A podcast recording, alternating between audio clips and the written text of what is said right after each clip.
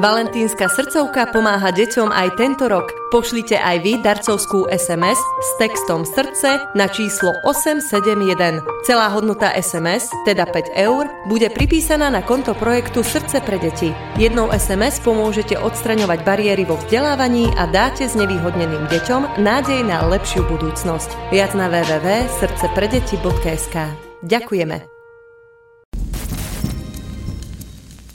Ako to bolo s vyšetrovaním vraždy Jana Kuciaka a Martiny Kušnírovej, nám povie priamo jej vyšetrovateľ Peter Juhás, dnes zástupca riaditeľa NAKA na západnom Slovensku. Vítajte v relácii na rovinu. Ďakujem pekne. Pán Juhás, teraz sa objavujú na internete mnohé konšpiračné teórie, aj čo sa týkajú vraždy Jana Kuciaka a Martiny Kušnírovej. Minulý týždeň, keď sme dali na Facebook príspevok o našej novej knihe o kauzách Jana Kuciaka, tak tam bolo 300 komentárov, ktoré tí ľudia písali, že kto vie, ako to bolo a tá kauza nebola poriadne vyšetrená a uh, tí uh, vlastne uh, objednávateľia neboli odhalení. Mm-hmm. Vy ste ju vyšetrovali za policiu. Viete povedať, že tá kauza bola poriadne vyšetrená? No, určite, určite viem povedať, že uh, v tom čase všetky informácie, ktoré boli dostupné a dali sa nejakým spôsobom zdokumentovať, tak sme ich zdokumentovali a tieto sme zabezpečovali v takej forme, aby súd v neskoršom súdnom konaní vedel uh, tieto vyhodnocovať a na základe nich rozhodnúť.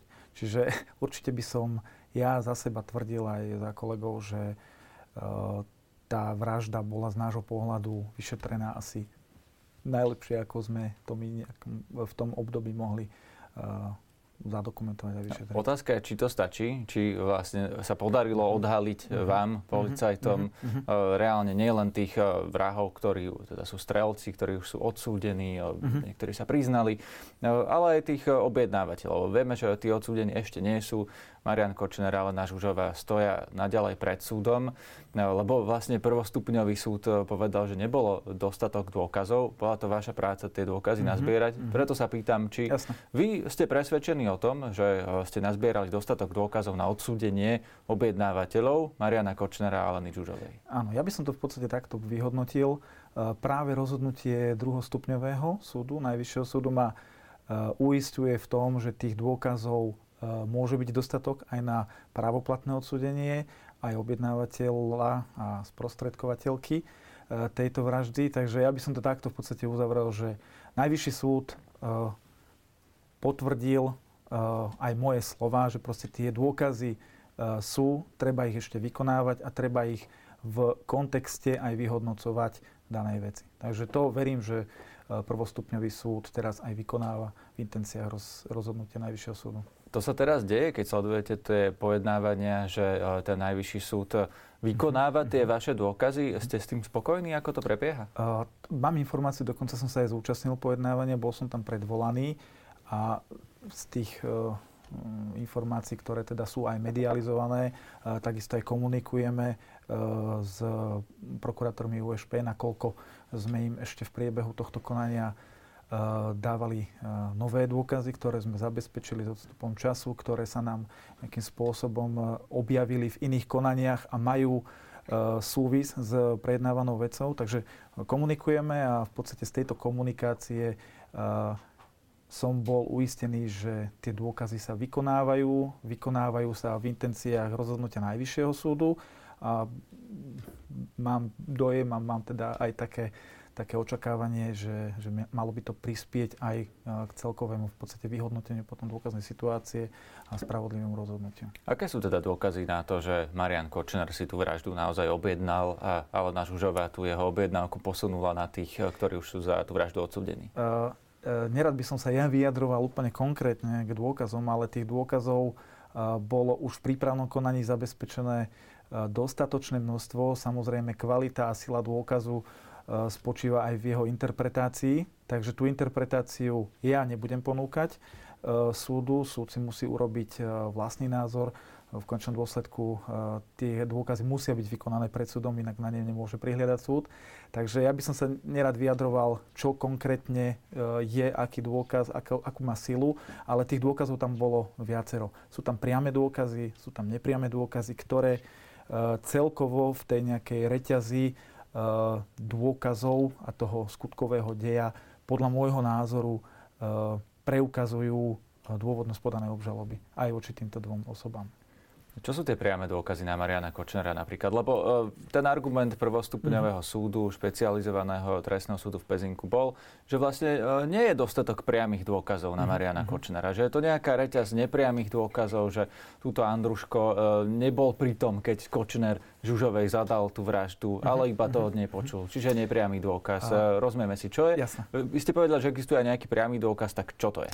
Podľa môjho názoru a podľa mňa ho nezdielam sám, tento názor, je samotná komunikácia medzi e, Marianom Kočnerom a Alenou Žužovou e, v postavení obžalovaných priamým dôkazom o okolnostiach, ktoré predchádzali e, vykonaniu vraždy. Ďalej je tam možné zistiť okolnosti, ktoré bezprostredne následovali po oznámení a vykonaní tejto vraždy a samozrejme, že sú tam aj nejaké okolnosti ohľadom zahľadzania stôp, prípadne zisťovania činnosti polície vo vzťahu k vyšetrovaniu tejto trestnej no, činnosti. Tam Čiže... sa ešte dostaneme, tak skúsme zostať najprv pri tých, pri tom, čo ste spomenuli, že tá komunikácia, to je to, čo si tam posielali, tie emotikony a tu, no. tie zuby a, a podobné veci? E, takto. E, priama, priama priamým dôkazom je samotná komunikácia.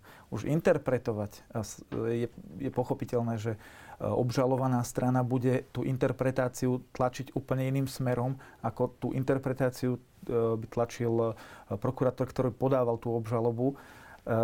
My osobne si myslíme teda aj spolu aj s prokurátorom, že tá tréma je priamým dôkazom. Dokonca tam boli vypracované aj znalecké posudky, ktoré vyhodnocovali vyhodnocovali eh, početnosť eh, druhov komunikácie za daný časový úsek.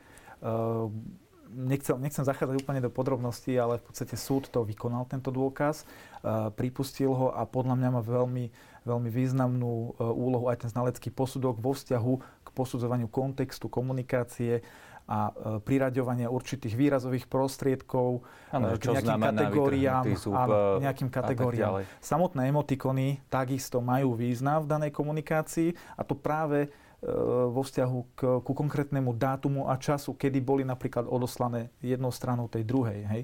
Čiže my keď si to vieme prekryť v časovej priamke s udalosťami, ktoré sme vedeli a boli schopní zaradiť, proste, že fakticky sa to stalo, v nejakej e, teda objektívnej realite a vieme, že tou reakciou na daný fakt mohol byť napríklad ten emotikon, tak znova to má úplne iný význam a treba to interpretovať aj v tom širšom okruhu tých udalostí. Áno, v kontexte. Napríklad, keď e, hodinky na ruke Aleny Žužovej je namerali vysoký tep v momente, keď sa dozvedela o vražde samej, či o tom, že tam vlastne boli dve obete a nie jedna? Uh, takto. Uh, znova. Ten, ten dôkaz bol dokonca aj vykonaný ten dôkaz o e, zvýšenom, o zvýšenej srdečnej aktivite jednej teda z obžalovaných. E, znova treba posudzovať v konkrétnom čase, kedy to, tie hodinky alebo to zariadenie zaznamenalo a my v podstate máme určité e, penzum vedomostí, že čo sa v tom čase malo udiať. Hej. Čiže znova, podstatná bude interpretácia. Ja nebudem vraviť súdu, že to znamenalo niečo konkrétne, že sa teda mohla dozvedieť konkrétnu udalosť, ale v konkrétnom časovom krátkom úseku, pomerne krátkom úseku, keď sme e, v podstate dokázali zdokumentovať a objektívne zdokumentovať, že takáto, e, takáto bioaktivita v podstate nastala na jej tele alebo e, to zaznamenalo to zariadenie, tak to určite môže mať význam vo vzťahu k posudzovaniu vlastne toho skutkového deja, čo sa vtedy mohlo stať. No. Eh, tu by som nadviazal... Eh, ale určite to... toto nebude priamým dôkazom. Áno, je to jeden z množstva tých nepriamých, ale je vlastne v dnešnej dobe, a ešte by som to povedal také ľahké vykonať vraždu, ako to bolo v minulosti, lebo z tohto, o čom sa teraz rozprávame, vyplýva, že policia sa môže dostať k vašim správam, e, k konkrétnemu času, kedy ste nejakú mm-hmm. informáciu e, dostali a ešte aj z vašich e, hodiniek, že mm-hmm. na, akým spôsobom na to vaše telo zareagovalo. Mm-hmm. No, vieme, že tých páchateľov tiež ste chytili cez nejaké, to mi asi upresnite vy, mm-hmm. že mhm. či vďaka nejakým kamerovým záznamom alebo polohe telefónov, alebo mm-hmm. vďaka čomu presne. A tá širšia ďalšia otázka je, že či v dnešnej dobe je naozaj uh, veľmi ťažké uh, spáchať vraždu tak, aby uh, neprišl, aby na vás neprišli. Uh-huh. No, určite tu nebudem dávať návody, akým spôsobom vlastne sa vyhnúť nejaké trestnej zodpovednosti, ale v každom prípade žijeme momentálne technickú dobu, kde v podstate každá naša činnosť e, sa odzrkadluje nejakým spôsobom v tom okolitom svete, buď teda prostredníctvom tých technických e, prostriedkov, čiže je to nejakým spôsobom závislé od nás. Vieme to ovplyvniť, vieme napríklad si e, nechať ten mobilný telefón na nejakom mieste a vieme vykonať nejaký čin niekde úplne inde, ale potom sú tam aj veci, ktoré sú nezávislé od našej vôle. Kamerové systémy, tie kamerové systémy prakticky už sa nachádzajú statické, dynamické na motorových vozidlách, takže v podstate ten páchateľ si nemôže byť istý, e, kde a akým spôsobom je zachytená jeho aktivita, jeho totožnosť. Takže ja, ja nebudem tu dávať žiadne návody. E, určite polícia a jej vyšetrovacie orgány sú dostatočne kreatívne na to, aby vedeli hľadať a nejakým spôsobom ísť e, proti tomu páchateľovi a vedeli teda dokumentovať, kde sa nachádzal v danom čase, akým spôsobom mohol konať. Hej, takže toto by som v podstate takto asi. Teraz bez toho, aby ste prezrádzali uh, tie návody, ako spáchať vraždu, tak uh, vďaka čomu ste vlastne prišli na uh, to, že to spáchali títo konkrétni páchatelia, tí strelci? Tam, pokiaľ viem, tiež bol nejaký kamerový záznam, ktorý zaznamenal nejaké autá, ktoré tam chodili na obhliadku. Skúste to upresniť. Mm-hmm. Vďaka čomu ste prišli na tých vrahov?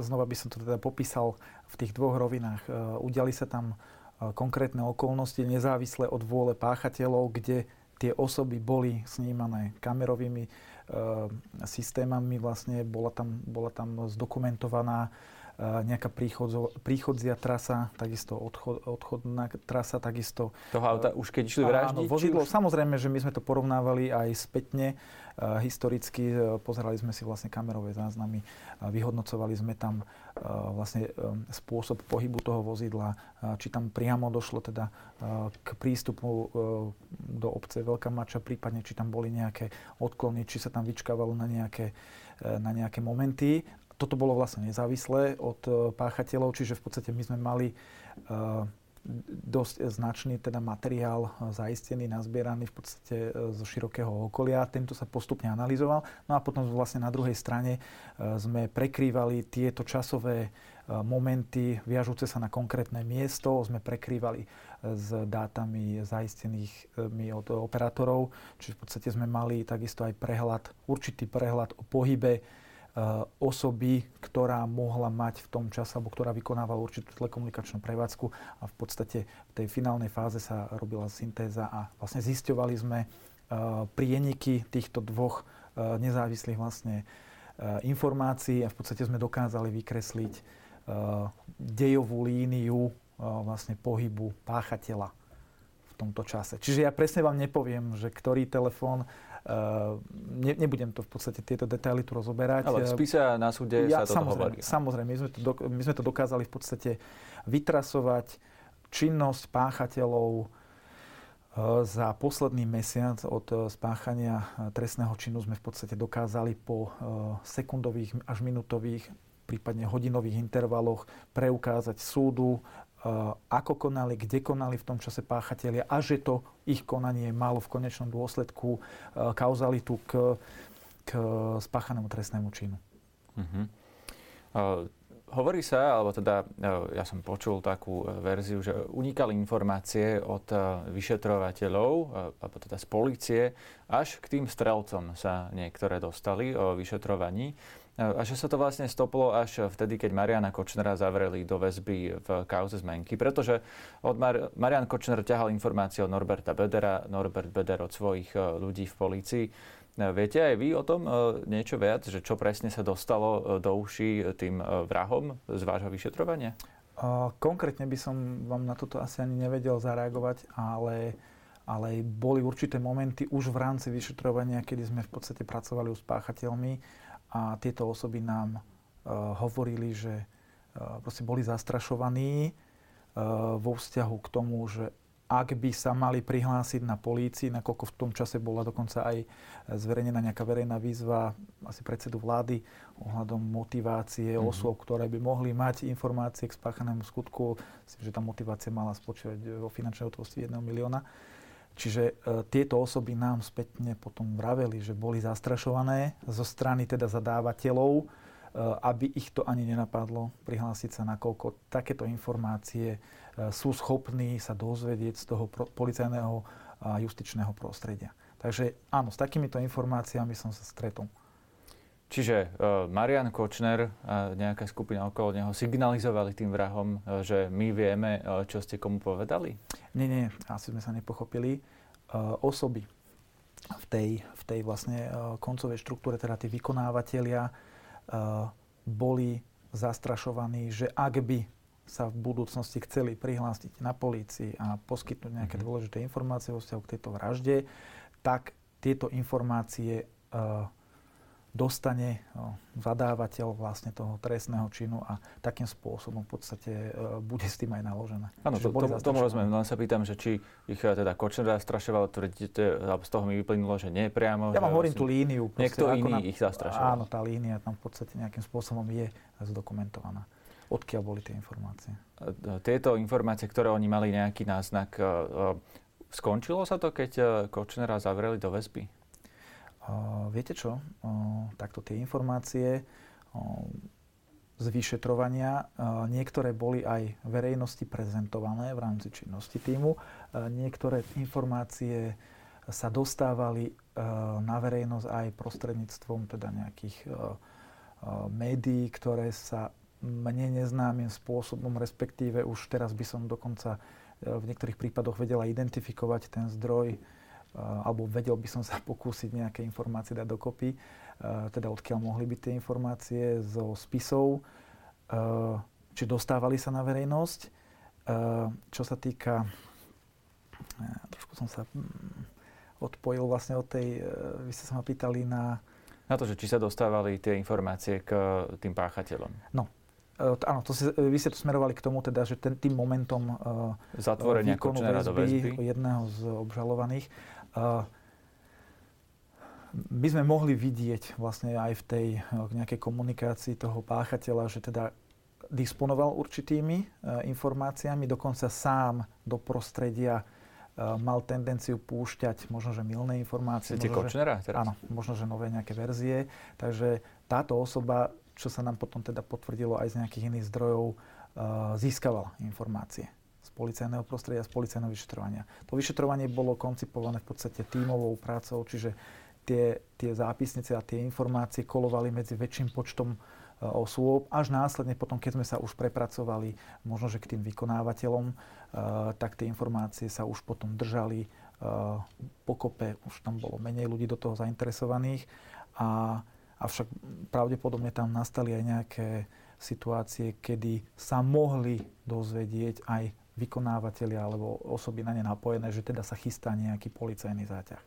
No, toto je, myslíte toto... konkrétne? Lebo viete, ja mysli, uh, mierim to otázkou tam, že ako sa vám to mohlo podariť vyšetriť pod Tiborom Gašparom a Norbertom Bederom, ktorí vlastne ovládali v tom čase policiu, uh-huh. že či títo ľudia vám pomáhali to vyšetrovať, dali vám uh, voľné pole a vy ste mohli konať, uh, alebo uh, vám to ne, nejak za vašim chrbtom torpédovali. Aký z toho máte pocit? Viete čo, takto, ja by som to v podstate ono sa to dá rozdeliť kvázi na nejaké dve fázy, lebo v podstate sa tam vystriedali uh, dvaja prezidenti počas tohto vyšetrovania. Čiže v tej prvej fáze ešte za, za prezidenta Gašpara v podstate sme pracovali uh, najmä na zbere dát. Hej? Čiže tie dáta sa zbierali, mhm. zbierali sa masovo. Čiže nemal čo pokaziť. Takto by som to možno že charakterizoval úplne jednoducho. V podstate uh, v tom čase ešte sa nevedelo odkiaľ, čo nám v podstate vyjde.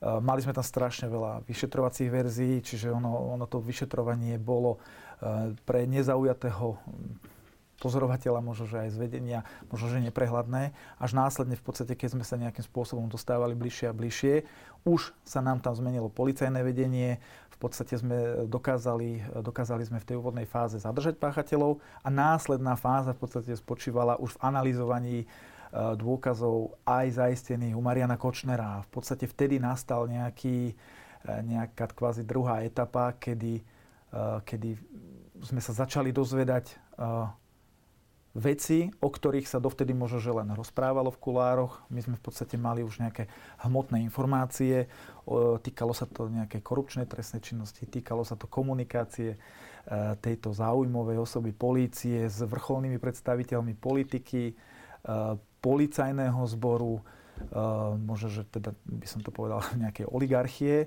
a v tom čase vlastne tieto informácie pravdepodobne začali niekomu vadiť, že začali presiakať aj na verejnosť. A vtedy sme vlastne zaznamenali aj my nejaké snahy o možno, že zamedzenie prístupu k týmto informáciám, utajenie samotného spisu, utajenie Od stôl. šéfa policia Lučanského v tom čase? Ja som nekomunikoval s Lučanským, ja som komunikoval v podstate s riaditeľom v tom čase asi protizločineckej jednotky, neskôr riaditeľom NAKY a od neho som v podstate dostával takéto informácie, že teda je, je záujem z generálnej prokuratúry, aby sa veci utajili, nakoľko sú tam citlivé informácie a takýmto spôsobom sa ma snažili nejakým spôsobom dotlačiť do toho, aby, aby, sme, aby sme utajili v podstate napríklad tie telefóny Mariana Kočnera. Rozumiem, ale e, to sú aj také veci e, citlivé v zmysle, že niektorí politici komunikovali so ano, Žužovou, áno, áno. tieto veci. Odôvodnenie v podstate málo spočívať len v tom, že sú tam citlivé informácie. Hej, citlivé, čo v podstate v danom čase ja som Eh, ja som to vyhodnotil, že evidentne je tam nejaká snaha eh, proste odkloniť niektoré veci eh, od činnosti vyšetrovacieho týmu, aby sme sa tými vecami nezaoberali. Mm-hmm. Teraz sa hovorí, že vlastne nová vláda rozviazala e, ruky polícii, preto sa vás na to pýtam. Či ste už vtedy, teda za minulej vlády, za vedenia pána Lučanského, mali tie ruky rozviazané, alebo ste vlastne nemohli odhaľovať všetko, čo bolo treba odhaľovať? Mm-hmm je to také metaforické pomenovanie, že rozviazané ruky. E, samozrejme, že nikto nemá zviazané ruky, ale, ale o, veľmi záleží od vedenia a nastavenia vlastne celého toho, toho justičného systému, takisto aj systému orgánov činných v trestnom konaní, e, do akých, do akých e, prípadov vám umožnia vykonávať úkony. V podstate teraz sme takisto svedkami nejakého, nejakého E, doťahovania sa medzi orgánmi prokuratúry a polície, čiastočne aj súdmi. Čiže v podstate toto bolo aj vtedy pre mňa nepredstaviteľná vec, e, keď e, som sa v priebehu vyšetrovania z akých kuluárnych zdrojov dozvedel teda, že, že niektoré osoby si uzurpovali právo dávať zelenú a dávať červenú na vyšetrovanie určitých ľudí. Takže toto, ak by sme v podstate porovnávali so súčasnou dobou, teda akože s dobou rozviazaných rúk, tak e, momentálne takéto niečo nepociťujeme. E, nikdy, nikdy som v podstate ani teraz e, za tohto nového vedenia alebo, alebo tejto novej doby nepocítil, že by, že by sme mali stopku vyslovene na robenie niečoho alebo vyslovene robte toto. Hej. Čiže proste tí, tí policajti si idú tam, kam ich vedie tá dôkazná situácia v tom spise. A takto by to Takto by to malo byť. Rozumiem. No, hovoriť sa o tom, alebo najmä uh, sa pýtam na to preto, že idú predčasné voľby. Tie argumenty politikov sú, že nie sú v júni, ale sú až v septembri. Preto, aby vyšetrovateľia mali čas došetriť tie kauzy. Ako vnímate tento argument? Ja, to bol, ani som to nezachytil, teda kto, kto konkrétne... Hovoril to napríklad Richard Sulik v tomto štúdiu, e, že e, on súhlasil so septembrovým termínom a nie s júnovým, aby policajti mali čas ja by, som to, ja by som to v podstate ani nechcel nejakým spôsobom rozoberať. E, proste tie procesy sú nastavené, tí ľudia robia takým spôsobom, ako ich púšťa momentálna dôkazná situácia. Niektoré prípady sú v podstate e, vracené na začiatok, e, rušia sa tam nejaké obvinenia, takže urýchliť niečo alebo spomalovať nejaké procesy v rámci vyšetrovania, to by som si nedovolil tvrdiť, že toto vôbec je možné. Pomôže niečomu, pomôže vám, policii, keď tie voľby budú neskôr, o tri mesiace, má to nejaký zmysel? No my sa nepozeráme na to, že či budú teda voľby, kedy budú voľby. My sa v podstate pozeráme na to, akým spôsobom nám v súčasnej dobe stoja vyšetrovacie spisy, akým spôsobom nám napríklad niektorí ľudia spolupracujú. Určite, určite môže byť, môže byť nejakým faktorom zmýšľanie niektorých aj orgánov činných v trestnom konaní, prípadne nejakých spolupracujúcich osôb, ktoré proste pozerajú dopredu, pozerajú do budúcna a vyhodnocujú si možno, že pre nich priaznivejšiu variantu a takýmto spôsobom sa môžu chcieť zariadiť do budúcna. My v podstate takýmto spôsobom nemôžeme fungovať. Čiže ideme, ideme tak, ako nás púšťa momentálna situácia. No tá otázka je samozrejme, že keby predčasné voľby vyhral znova Robert Fico, či vám hrozí, že tie vyšetrovania pôjdu niekam dostratené? No, uh, vyšetrovania to je v podstate nejaký pojem, teda je to nejaký proces, ale za tým procesom sú ľudia. Čiže ak by som pripustil, že môže nastať k teda môže dôjsť k výmene určitých osôb aj na, teda, aj na postoch e, tých jednotlivých vyšetrovateľov, policajtov, prokurátorov, tak potom určite to bude mať nejaký dôsledok aj na ten samotný proces. Boli sme svedkami, alebo, alebo už teraz vieme, akým spôsobom sa vyšetrovalo v minulosti. Vieme si to porovnávať so súčasnosťou. V niektorých prípadoch, ktoré možno, že teraz by sme e, vyhodnotili, že možno, že neboli ukončené, respektíve neboli zdokumentované tak, ako by mali byť, sa nám opakujú tie isté osoby, prokurátorov, vyšetrovateľov, možno, že aj sudcov. Takže ono... Ktorí to zametali pod koberec. Toto ja nechcem povedať, ja vám chcem len povedať vlastne tú paralelu a ten kontext toho, že, že v podstate tam záleží na tých ľuďoch. Keď niekto povie, že na tom ľudskom faktore nezáleží v rámci toho vyšetrovania dokumentovania trestnej činnosti, tak to nie je pravda. Áno, no tak e, jasné, že ak by vás a od tohto si viete odvodiť v vymenili aj... za Bederovcov zase, tak asi uh, nebudú sa vyšetrovať tie veci, Áno, ktoré... No, tak môže uh, vlastne sa stať to, čo som vám teraz popísal. Lebo sme to už videli v minulosti, áno, tam vlastne mierim. No, čo hrozí podľa vás po voľbách? Čo je najhorší možný scenár, aký si viete predstaviť? A tak ja by som tu ani nehovoril o nejakých najhorších scenároch. Uh, voľby sú jedna nejaká kapitola eh, našej možno, eh, činnosti. My sme v podstate policajti, my, my nie sme nejakým spôsobom viazaní na výsledky volieb a samotné procesy nemajú byť na to viazané.